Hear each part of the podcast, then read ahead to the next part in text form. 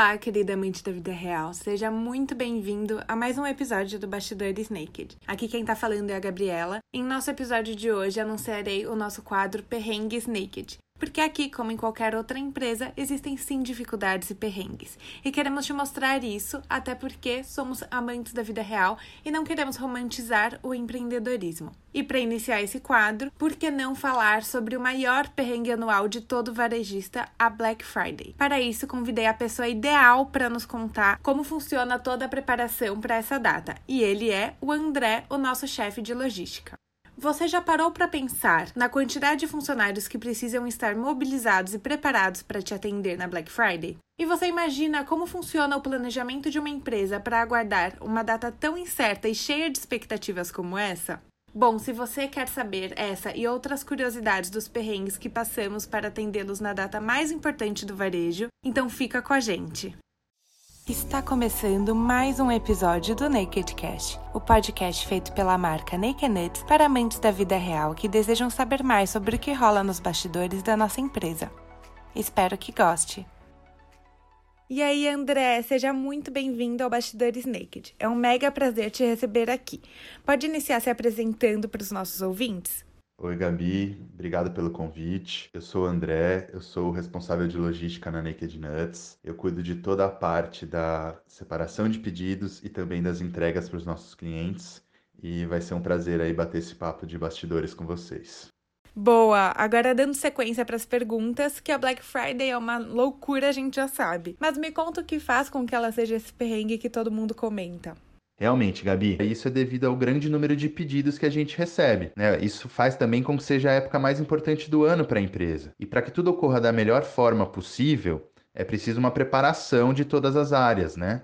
Então, o nosso marketing vai criar as ações, nós vamos ter que fazer algumas reuniões para estudar a viabilidade disso e fazer tudo acontecer. A equipe de compras tem que deixar nosso estoque abastecido com as matérias-primas necessárias para nossa produção ter o aumento de volume que vai acontecer. E também a logística tem que estar tá preparada para atender a demanda dos pedidos que vêm não só da nossa equipe comercial, mas também do nosso site. E para quem não sabe, a nossa Black Friday não são só apenas aqueles três dias no final de novembro. Ela dura o mês inteiro. E ela começa no início do mês com a Black Friday dos lojistas, né? Eles precisam ter esse tempo para receber o produto para poder participar da Black Friday no momento certo mesmo.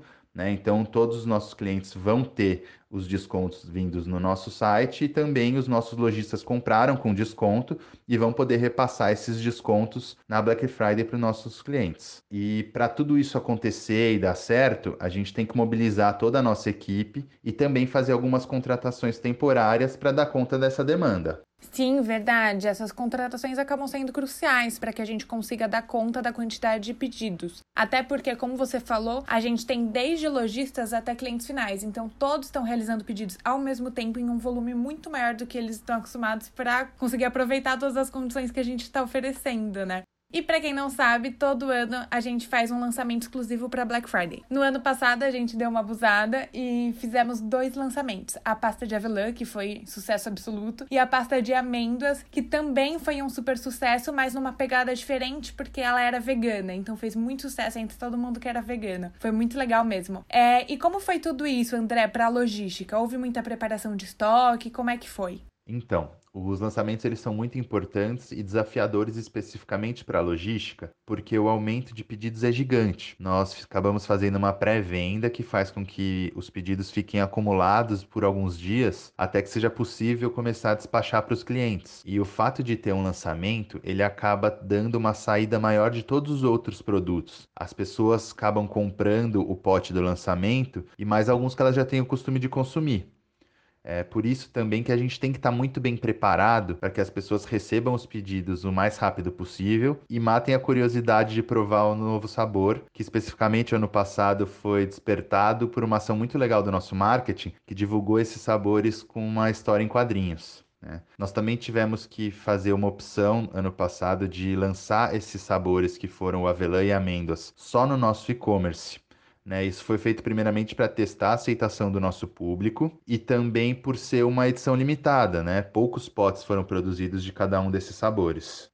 É, isso foi uma decisão difícil até que a gente teve que ter, porque a gente quer poder atender tanto os nossos clientes diretos do site quanto os que visitam as nossas lojas parceiras. Mas realmente, para esses sabores limitados, fica difícil já jogar todas as cartas de uma vez na mesa, né? Eu sempre falo que se é para jogar, vamos jogar primeiro pequeno para ver se dá certo e depois a gente amplia se for o caso. Inclusive, lojistas se preparem que logo teremos novidade na área. Agora falando especificamente sobre essa Black do ano passado, quando ela finalmente chegou, deu tudo certo?